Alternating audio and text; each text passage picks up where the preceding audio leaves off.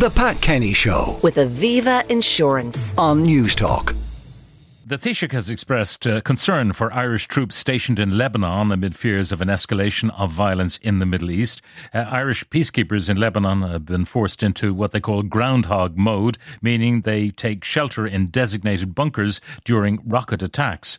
Uh, meantime, uh, the disinformation or malinformation or misinformation wars go on on social media, even though TikTok has said it has taken action following an official warning from the European Union, which said the site was being used to spread uh, disinformation on the ongoing conflict in uh, Gaza.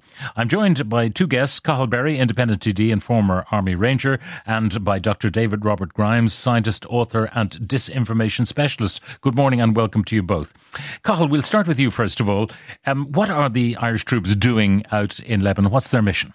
Yes, we've about 500 troops uh, in the Middle East at the moment, about 340 in Lebanon, 140 in Syria, and about uh, a dozen then scattered around Palestine and Israel. But the main job of the, the people based in Lebanon is really to patrol what's called the Blue Line. It's not an, an official frontier between Lebanon and Israel, but it is a line of demarcation. And their job is to provide stability there, provide reassurance, and crucially, it'll probably uh, dovetail nicely what Dave, uh, what Dave is going to talk about. But they're going to provide, or they do provide, highly accurate, uh, highly reliable information back to UN headquarters in New York as well. The, the army call this thing called the, the Mark One eyeball, the most sophisticated surveillance device known to man or woman, basically. And it's really, really important from a conflict point of view, where you have accusation and counter accusation. There's people on the ground, boots on the ground, that are providing very impartial, very, very accurate information back to decision makers. Now, we're, we're told about Hezbollah incursions into Israel. I mean, would they have a job of intercepting these and preventing them from crossing that line? Well, they, they, I suppose they, they reduce the risk of it and they deter by their presence alone. Um, but our, our troops are very well protected over there. They do have, as you said, the air raid shelters in, in case there's a rocket artillery attack or if there's an air attack.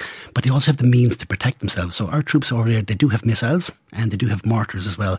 They only use them in, last resort in self-defense, but they do have the means to intervene should they wish, should the operational situation require it. Now, uh, the idea that they would uh, do this groundhog mode uh, when they're under rocket attack. I was in uh, Camp Shamrock, which is now no longer there, uh, years and years ago, and and that was what we were told when we arrived. If the sirens go off, go into the bunkers. Yeah, absolutely. So it's very important that we, we tweak, or the troops tweak their operational schedule based on the operational situation. So, I mean, there's no point in taking unnecessary risks. I mean, being out there is a risk in itself. But as we'd always say, if you fly across the Atlantic in a commercial airliner, that is a risk. But if you put the best crew possible uh, on board, the risk dramatically reduces. So we have some great people out there. The armies and the people. I, I presume that uh, the Hezbollah, if they wanted to uh, get across the border, they peg a few rockets across, force everyone underground, and while undercover, uh, um, when everyone else is undercover, they can sneak across. Yeah, well, it won't be everybody inside in Groundhog. There's always a number of people that have to maintain surveillance and observation, basically. So, in that circumstance, the Irish troops would record what was happening and, and report it back, while the majority of troops, it'd be like the, the tip of the iceberg that 10% of people would be above ground Yeah. and the other 90% would be below. But it's not their job uh, to confront the Hezbollah uh, and say, you're not going there, we're going to fire at you or whatever to stop you making that incursion. So it's not part of their mandate, but they do have a mandate to protect civilians. So if civilians are being targeted, they can intervene and they should intervene as well. But they can't necessarily stop them crossing the border. Nope, not part of their mandate. But again, uh, the Israelis are well capable of stopping them crossing the border as well. So why should we intervene? So when you hear of concerns for their safety out there, what's your reaction? Yeah, there's always concerns uh, for the safety of troops. Uh, it is an occupational hazard. It's like a member of the Irish Síochána patrolling on Cannon Street. But the, the key thing is to mitigate against that. And there's an excellent team out there. Um, Lieutenant Colonel Cal Cahan and Sergeant Major Paula Byrne. They're highly experienced people with um, multiple tours of duty under their belt all over Africa, the Middle East, and the Balkans. And the main thing is get your people right, and the risk dramatically reduces. All right. So you don't believe they should be taken out of there? Uh, absolutely not. They're, they're needed at all times, but they're particularly needed in times of conflict. And there's 10,000 UN troops in UNIFIL, um, drawn from about 40 different uh, countries. And this is well within the comfort zone of Irish troops, uh, not only to maintain their presence there, but also to, to perform. Yeah.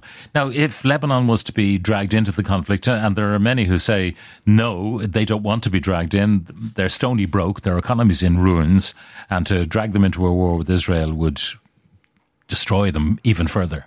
Yeah, absolutely. I mean, Lebanon, unfortunately, it's a it's kind of it's where history and geography collide. Is how to describe it. So it goes back centuries. Uh, and Lebanon is a very unfortunate country in that it's basically a playground for all the large powers who don't want to fight directly themselves. So Israel and Iran, for instance, they don't want to have a direct confrontation, but they use proxy forces uh, in Lebanon to launch attacks at each other, and that's where Hezbollah comes in. It's it's funded and supplied uh, by Tehran, uh, but they do uh, engage with Israelis from time to time, and the big big risk is, of course, is if the Lebanese armed forces get involved as well. Do the Israelis fund any militias anymore? They did have a, a militia called the SLA, the South Lebanese yeah. Army, but officially no anymore. Um, so they don't actually have a, a, de facto force that they had in the past.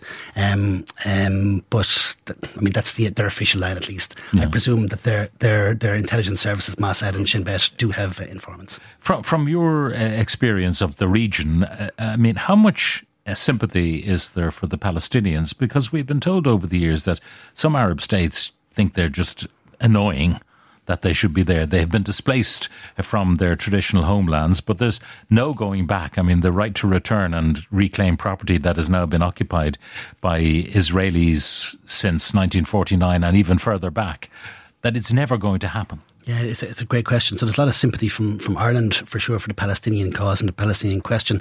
There's not a whole lot of sympathy in, in from their Arab brothers. And just look at Egypt at the moment. Um, people would say that Israel are enforcing a um, you know a blockade on Gaza, but Egypt is doing precisely the same on the southern edge. And a lot of Arab countries are normalising their relations with Israel as well uh, at the moment. That's causing a lot of difficulty. But is that not what Hamas want to stop in its tracks? Absolutely, to, to disrupt by forcing Israel, uh, which it always will, to respond with massive force. Precisely. then, you know, they've got the, it's the politics of atrocity, really. Precisely. And what the Palestinians and Hamas were hoping for is prior to normalisation of relations between Israel and other Arab states, that the Palestinian question would be put to bed. But unfortunately, uh, Arab countries are normalising relations with uh, Israel before the Palestinian question has been put to bed. So you, you, can see that, that Saudi Arabia and Israel, they were on the cusp of striking a deal. And that's one of the reasons why the, the, uh, the Hamas actually struck uh, 10 days ago. Now, uh, Dr. David Robert Grimes is listening to this, uh, an expert on disinformation. Um, it's all new now. In the last decade or so, the social media revolution has changed the nature of disinformation. It's absolutely changed the nature, but I think we have to remember that the old adage is truth is the first casualty of war. Yeah. So this has always been a problem and has always been a problem in conflicts. But what we're seeing now is a different front. If we're, I don't mean to use social media as a front, unfortunately, but there's a level where the discourse has now gone on. People can say whatever they want, and there's very little verification. Since Elon Musk has taken over Twitter or X or whatever you're calling it these days, it is there's even less uh, uh fact checking there has been before. Now, what you're seeing an awful lot of us in this conflict is people. There's a reason disinformation gets so popular during a conflict, and one of the reasons is that the decisive actors, say Russian state forces or even Iranian state forces, what they like to see is conflicts that they can find as a wedge issue. So if you take something like Israel Palestine, which is one of the most emotive wedge issues you could think of, you can polarize that discourse either way. And you can divide your enemy or divide things like that. What we're seeing an awful lot of, for example, a lot of the anti Gaza or anti Palestinian information is actually coming from India. And the reason it's coming from India is this is to do with the Hindu nationalist movement uh, under Modi. And this is seen as promoting or making Modi look better to his home audience. So a huge amount of current disinformation is actually coming from India, showing that more and more state actors are now getting involved in what originally. Even though it's none of their business. None of their. And in the same way, it's never been Russia's business in a lot of their conflicts to, to stick a wedge in. What's really important is that disinformation isn't supposed to convince you, it's supposed to divide you. And uh, a war is already, by definition, a conflict. So this is people capitalizing on that to polarize audiences and to cause and sow the seeds of war. Now, clearly, there are images available from both sides, from uh, the destruction in Gaza wrought by the Israelis and by the, the atrocities committed by Hamas in Israel. So there's plenty of raw imagery uh, available. Uh, you would think that, but a lot of the stuff that's being circulated and getting very popular is actually either staged or out of context, or in many cases, in one case, came from a video game. So I people, saw the, as a video, Hamas taking down allegedly an Israeli helicopter, and it's video game footage. Yep, and this is miscaptured. We saw this at the beginning of the Ukraine war a lot uh, as well.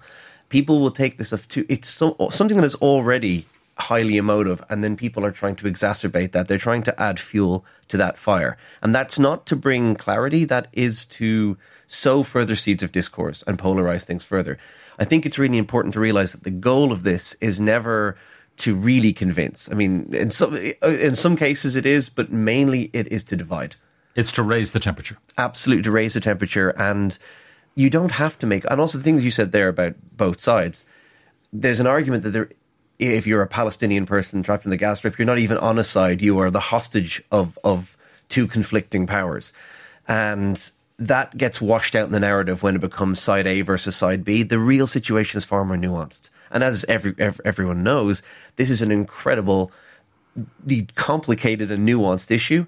Hmm. So disinformation will always will, strive to simplify. Will that. you explain uh, the difference between disinformation, misinformation, and malinformation? I absolutely will. So misinformation is typically defined as inadvertent uh, misconceptions. So if, if I've heard something that is that is untrue and I, I perpetuate that, that's probably misinformation. Disinformation is the deliberate propagation of something that is false. And malinformation is the weird cousin that people don't talk about as much. Malinformation is when you take a fact out of context to misrepresent it. So you're lying with the truth by omission. Uh, so we see these three things playing out an awful lot. For example, um, we've seen with, with faked video clips, that's disinformation that is deliberately being put out there, particularly the stuff coming from India, but some is coming from Russia. And again, there's also a lot coming from the fact that this is a high temperature issue already, that people already have a side, so to speak, yeah. even though it is more nuanced than just sides will allow. And people will try to uh, build up or fortify their side, and they're happy to sometimes lie to do so. Um, th- there is obviously a lot of citizen journalism going on in the sense that people are capturing images, you know, in the kibbutzim uh, uh, after the Hamas atrocities and in Gaza after the bombings. So there's a lot of raw material there that, you know, is real, but, you know, only if you're an Israeli, you're showing what happened to your fellow citizens. If you're a Palestinian in Gaza, all you can show is what has happened to them. Absolutely. And there's selective curation of information. And this is why independent media sources and fact checkers on the ground and, and your, your first responder witnesses who report back to the UN, this is really important to contextualize information. Mm. And one thing I would say to people is when you see information or, or things online that make you angry, it's very important to stop and go, firstly, is this in context? Secondly, is this designed to make me angry? The biggest single predictor of whether something is shared on social media is if it induces a feeling of outrage or disgust. That's the single biggest predictor. And you have to often ask yourself, why am I being shown this? Um, and also, has, is this coming from a reliable source? Citizen journalism has a lot to, a lot of good for it, but it also is a fantastic vehicle for bad actors to manipulate audiences at home.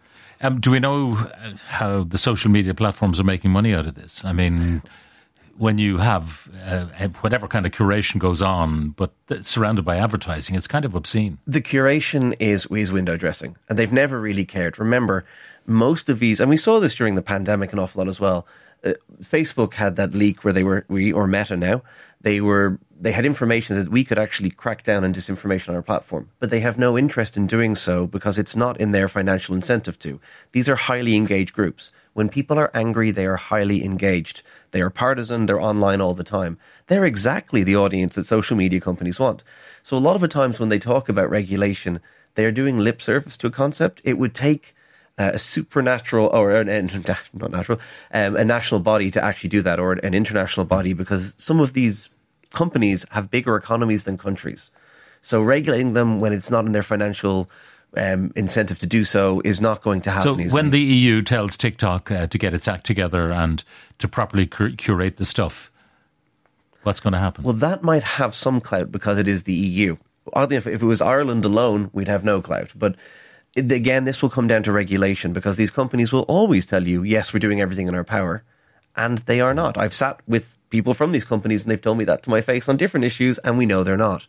So again, but we, they face very significant fines if they're caught.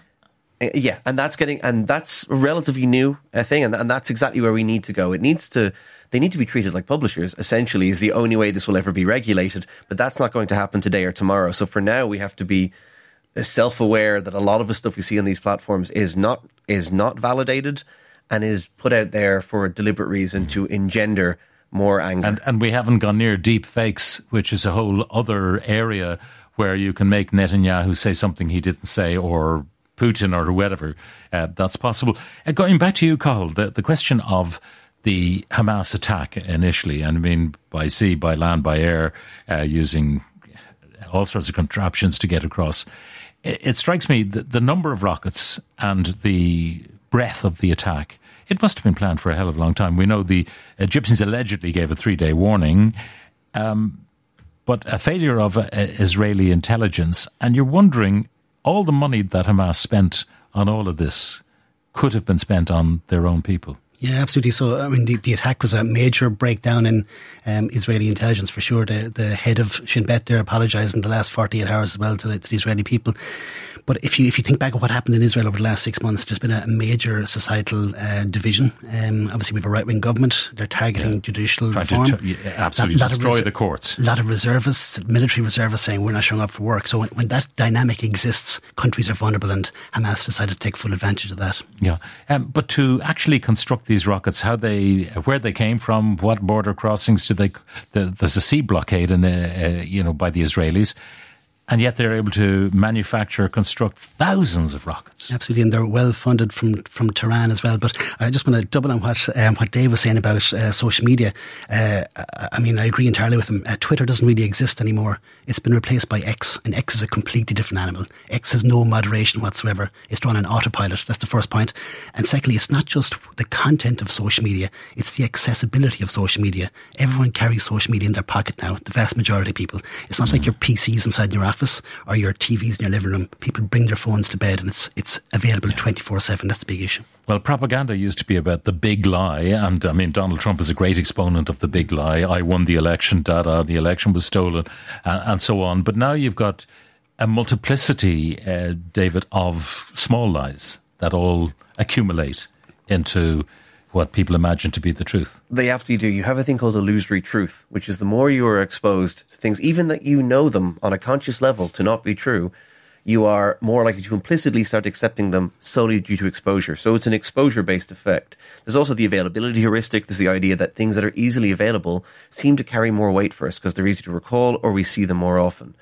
And unfortunately, social media, we, we have, we've always had these problems. These are always been human problems but social media has really highlighted just how vulnerable we are to them. And we still haven't worked out that dynamic. So we're still in a very vulnerable era where even though we are uh, ostensibly quite savvy, we're really not when it comes to working out the biases that we're all subject to.